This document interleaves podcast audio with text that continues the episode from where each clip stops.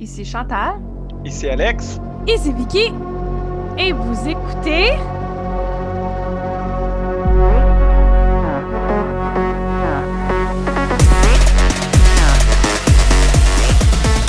Nos écrans. Non, j'ai même pas embarqué. Je l'ai embarqué en même temps qu'Alex, je l'ai pas embarqué. Mais je pense qu'on l'a eu parfaitement sans que tu, Ok. sans que tu te joignes. Là. C'est beau, je comprends. OK, message reçu.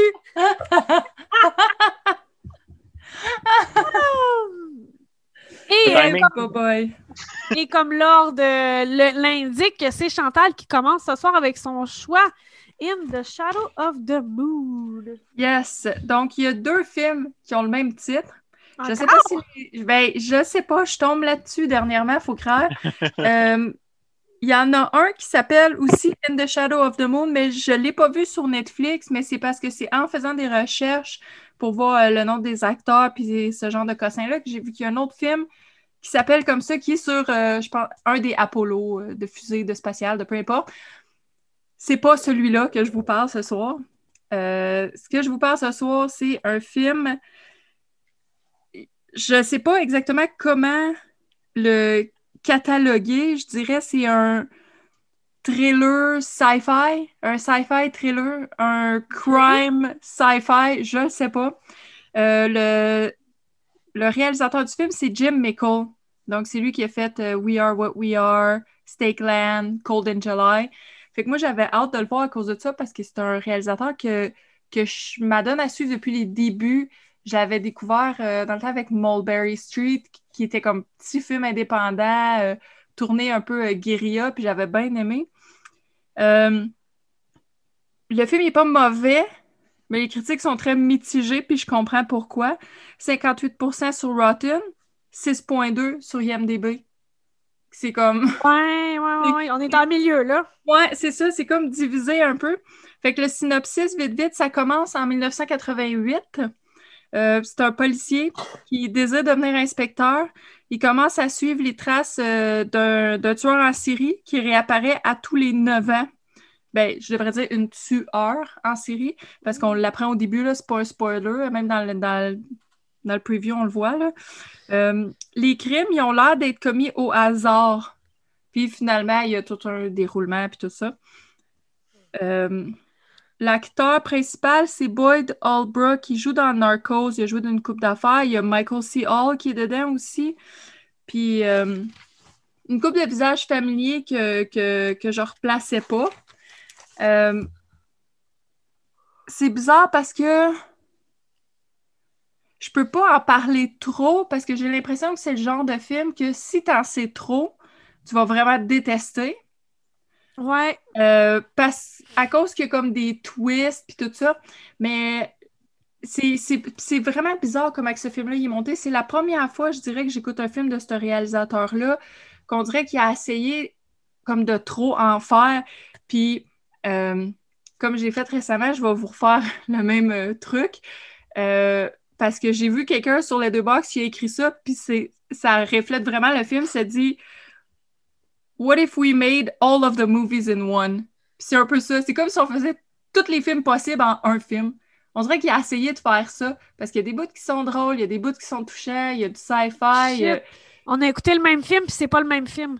J'ai exactement ces mêmes notes-là pour mon film. C'était comme trop, mais au début, quand ça commence, c'est vraiment écœurant. La première partie du film, je suis à peu près convaincue que c'est impossible de pas l'aimer. C'est tellement bien filmé, c'est tellement bien amené, puis tu le sens au début, c'était vraiment en 88.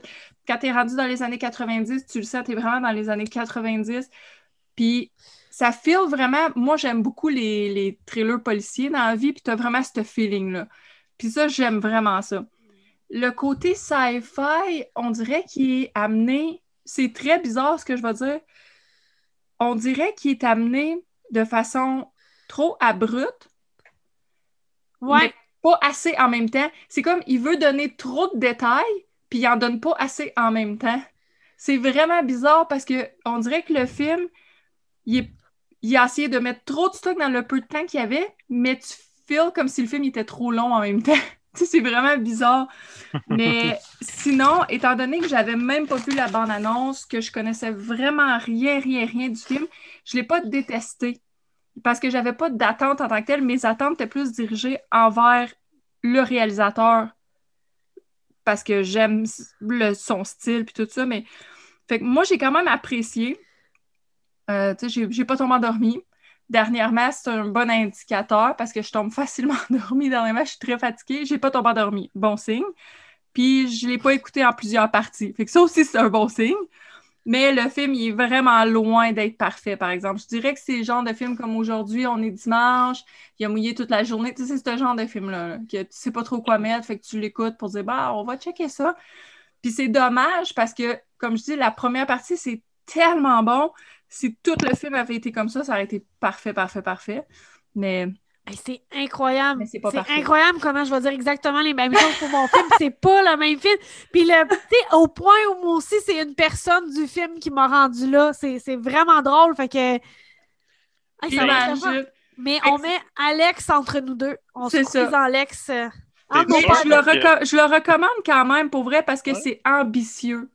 Ouais. Qu'est-ce qu'il a essayé de faire avec ce film-là? C'est tout le fond du film au complet, c'est c'est bon, ça vaut la peine pour ça. C'est Si on In, the oublie the Shadow of the Moon sur Netflix. sur Netflix, Ouais. de Jim Mickle.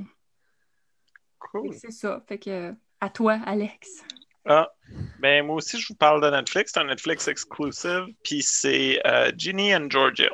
Fait que je l'ai écouté, puis je me suis fait dire que c'était le nouveau Gilmore Girls, puis j'ai pas aimé ça. Tout.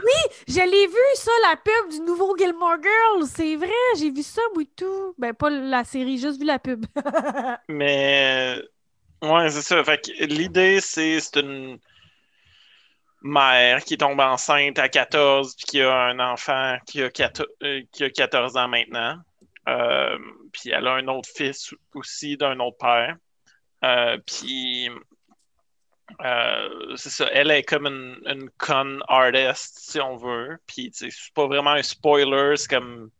C'est pas mal clair déjà dans le premier épisode elle vient de perdre son mari qui est riche.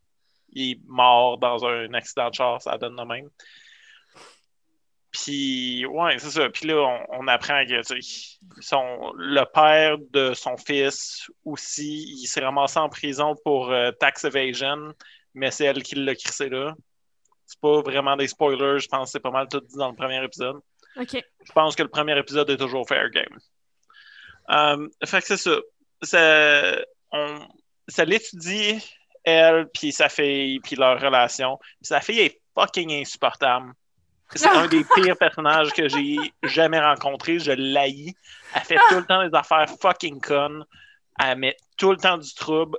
Elle est tellement une adolescente frustrante. Puis comme, c'est plate parce que quand elle a des bons moments dans la série, je suis même pas capable de l'apprécier tellement qu'elle est frustrante tout le restant du temps. C'est, c'est compréhensible qu'elle soit de la manière qu'elle est parce que justement, ils sont jamais à la même place trop longtemps parce que sa mère est tout le temps sa run, mais elle est pas au courant que sa mère est une con artist. Elle est pas au, au courant partout, mais genre.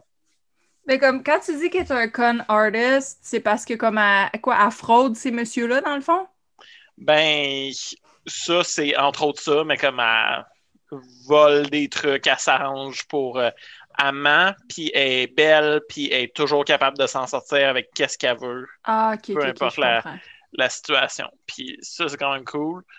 Euh, pour de vrai, elle, si c'était sur la mère, la mère, je la trouve fascinante, je la trouve vraiment drôle.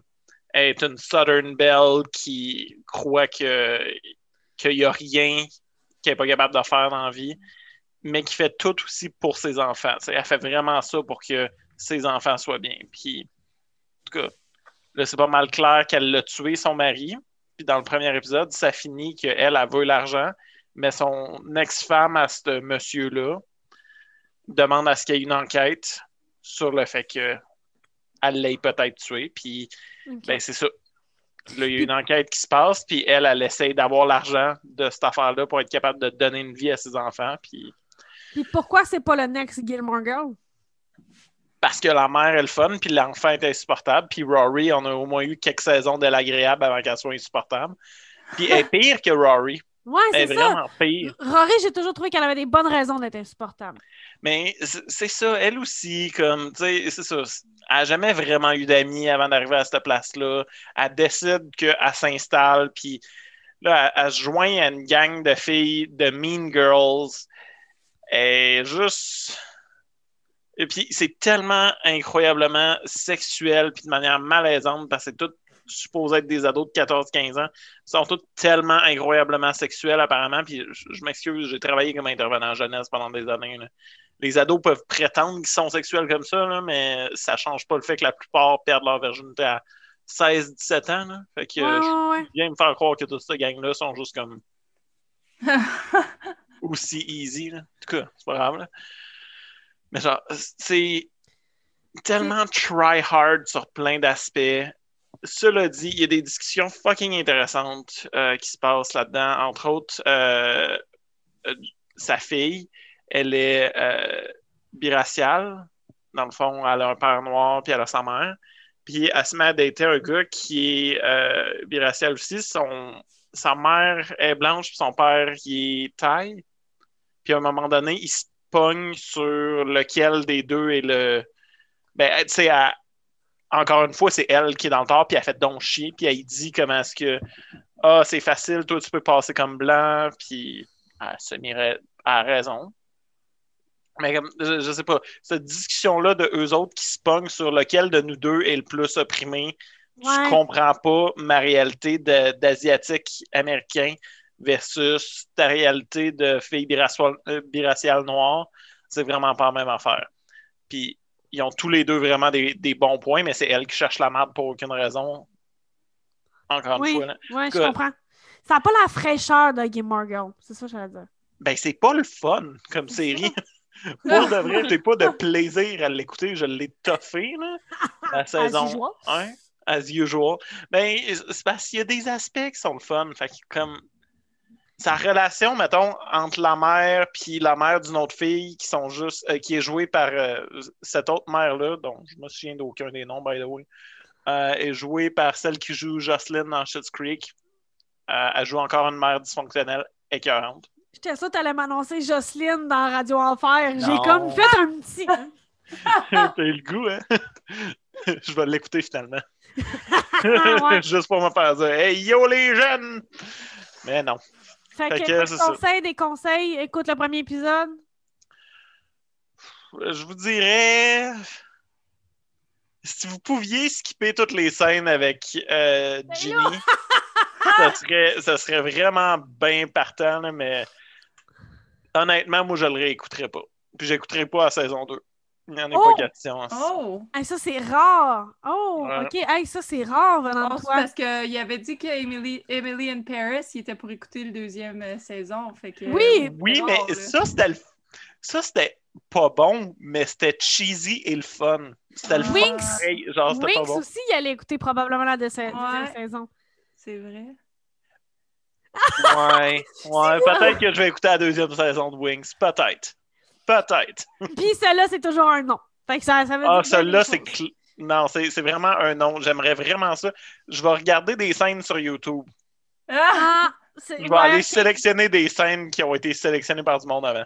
Ouais, Fait c'est que- ça. Sur ça, c'était Ginny and Georgia, euh, Netflix exclusive, puis faites mieux que d'écouter ça avec votre temps. Et voilà. Mais it. toujours sur Netflix, on l'a dit ce soir, on faisait un tour du chapeau. euh, on a dit ça, nous autres, en micro.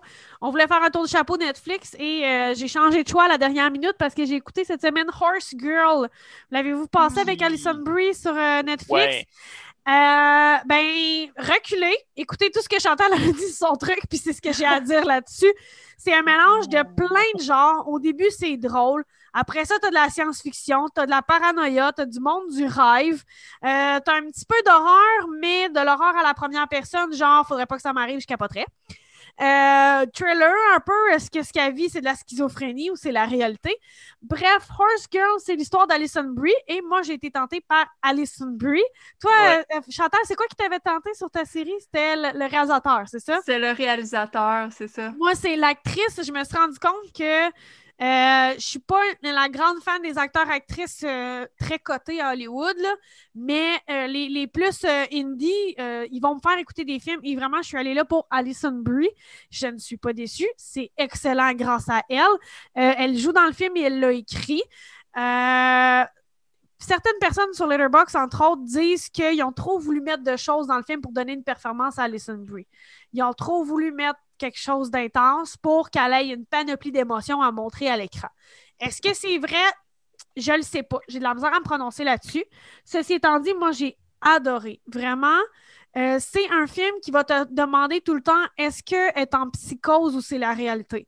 Le film, au début, nous présente une charmante Alison Brie qui, quand même, saine d'esprit. Elle semble quand même euh, assez groundée mais elle a des manies un peu étranges, du genre, elle s'occupe encore du cheval, le horse girl, elle s'occupe encore du cheval de son ami, euh, alors que ce cheval-là ne lui appartient plus et la nouvelle propriétaire du cheval, c'est une, une, jeune ado qui en a rien à foutre de cette fille-là, fait qu'ils sont comme est dérangeante, mais tu sais, c'est genre de fille un peu geeky nerd qui a pas beaucoup d'amis, fait qu'elle comprend pas un peu les codes de, la, sais, les, codes sociaux puis les, les les discussions, puis tout ça, fait qu'elle voit pas qu'elle dérange, elle voit pas qu'elle gosse.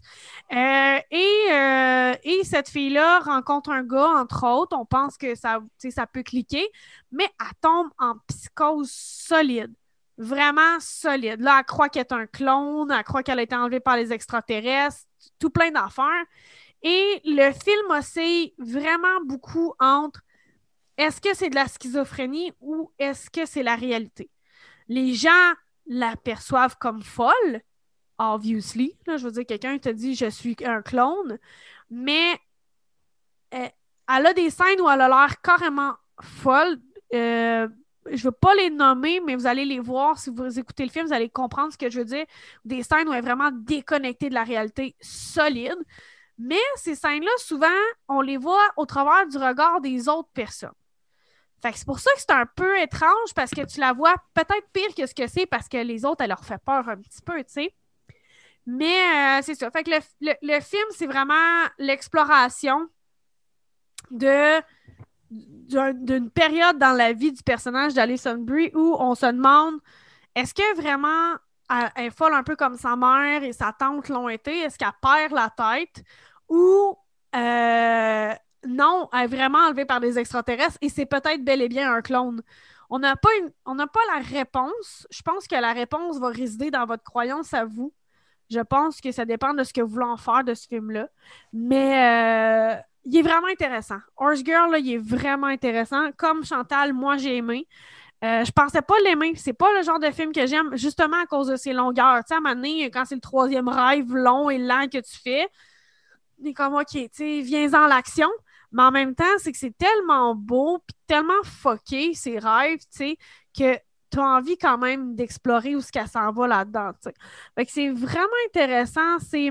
Ça me fait penser beaucoup à... Il y a d'autres films sur Netflix, genre Relic ou I'm Thinking of Ending Things, où on explore vraiment le domaine du rêve, le domaine du surréalisme. Puis c'est quand même dur à mettre en cinéma, je te trouve, parce que tu peux être beaucoup trop flyé, pété, puis que les gens viennent à perdre, tu perds du monde. Fait que je pense que c'est quand même euh, une prise de position, se dire non, peu importe si on perd des gens en cours de route, c'est ça l'histoire qu'on veut raconter. Puis je pense que c'est ça qu'ils font dans ce film-là. C'est qu'ils disent peut-être qu'on va perdre des gens, peut-être qu'on va en décevoir. Encore une fois, c'est un film très milieu là, sur IMDb et Letterboxd, tu sais, vraiment... Euh, très centré. Fait est-ce qu'on a perdu des gens parce qu'on a décidé d'aller all-in avec ce qu'on voulait faire? Peut-être. Mais si vous embarquez, vous allez vraiment apprécier. J'hésite, ça fait longtemps à le regarder, ce film-là. Ça fait longtemps qu'il est sur ma liste, pour vrai. Puis j'hésite tout le temps parce que c'est ça ma crainte. Les... C'est tellement mitigé. Puis il y a beaucoup de gens qui disent qu'on dirait que le film, c'est pas. Le film, c'est pas il est quoi exactement? Ouais. Puis, juste, fait que ça me fait hésiter à chaque fois. C'est arrivé une couple de fois, je suis venue pour le partir, puis j'ai fait Oh non. Mais tu sais. J'avais peur que ça soit décrissant aussi. oui, c'est décrissant, ça oui. OK. Mais, mais tu sais, le film dont tu parles, tu dis Moi, je l'ai aimé. C'est le In the Shadow of the Moon. Tu dis Moi, je l'ai aimé, mais OK, ça part un peu dans tous les sens, mais c'est la même chose, Horse Girl. Fait que peut-être que tu l'aimerais parce que, oui, le film, en fait, je pense que le film, c'est. Je me souviens plus c'est quel film qui faisait ça, mais qui disait aujourd'hui, tu as le droit de croire que c'est ça, puis demain. Je pense que c'est Inception qui disait aujourd'hui, tu as le droit de croire que c'est ça la fin, puis demain, c'est correct si tu crois que c'est l'autre fin. OK. Ah, J'aime tellement ça, moi, ce Mais- type de film-là. C'est ça, Horse Girl, là, c'est. T'as le droit de croire les deux, puis tu iras comment ton mood? Tu sais, si t'as envie de t'accrocher au fait que ce qu'elle vit, c'est exactement ça, puis les gens la croient pas, ben ça sera ça.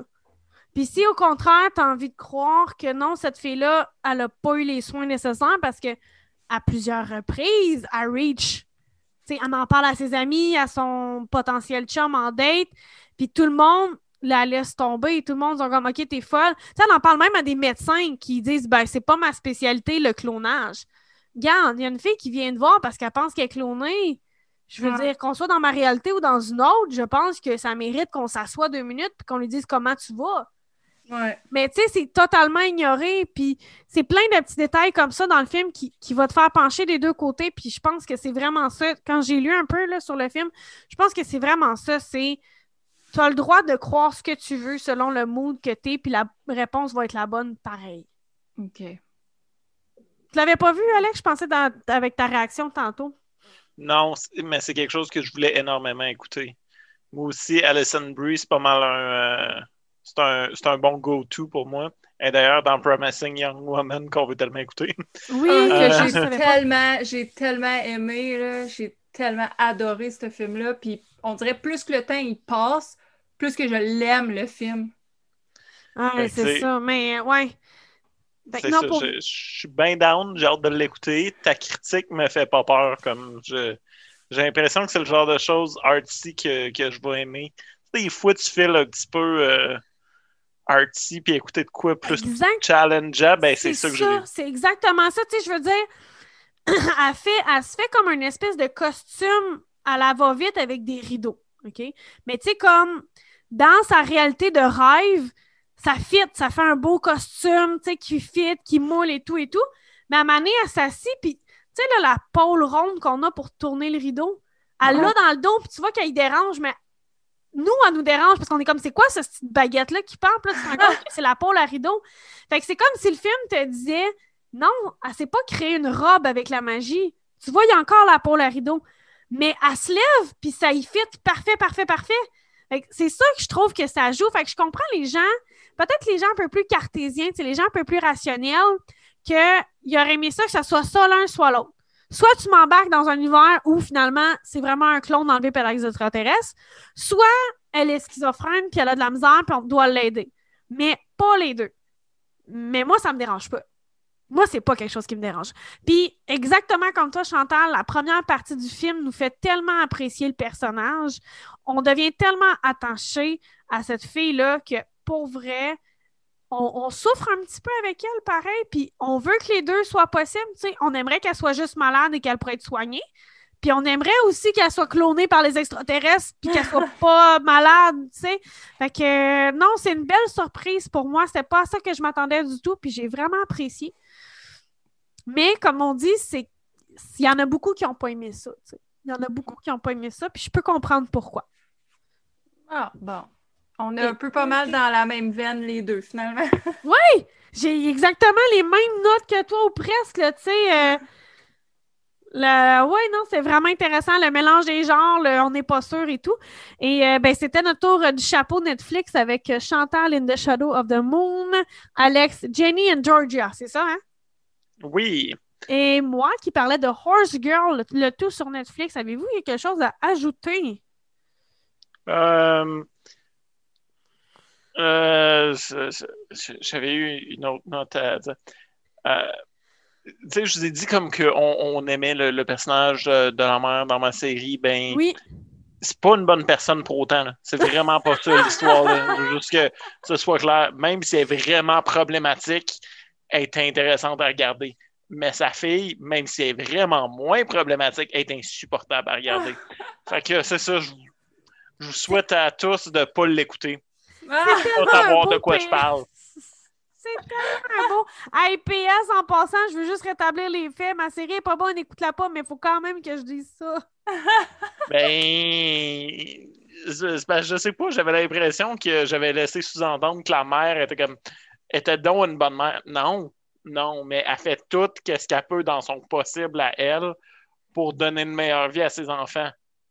Elle le fait de manière épouvantable et toute croche, mais elle le fait de, de son mieux possible.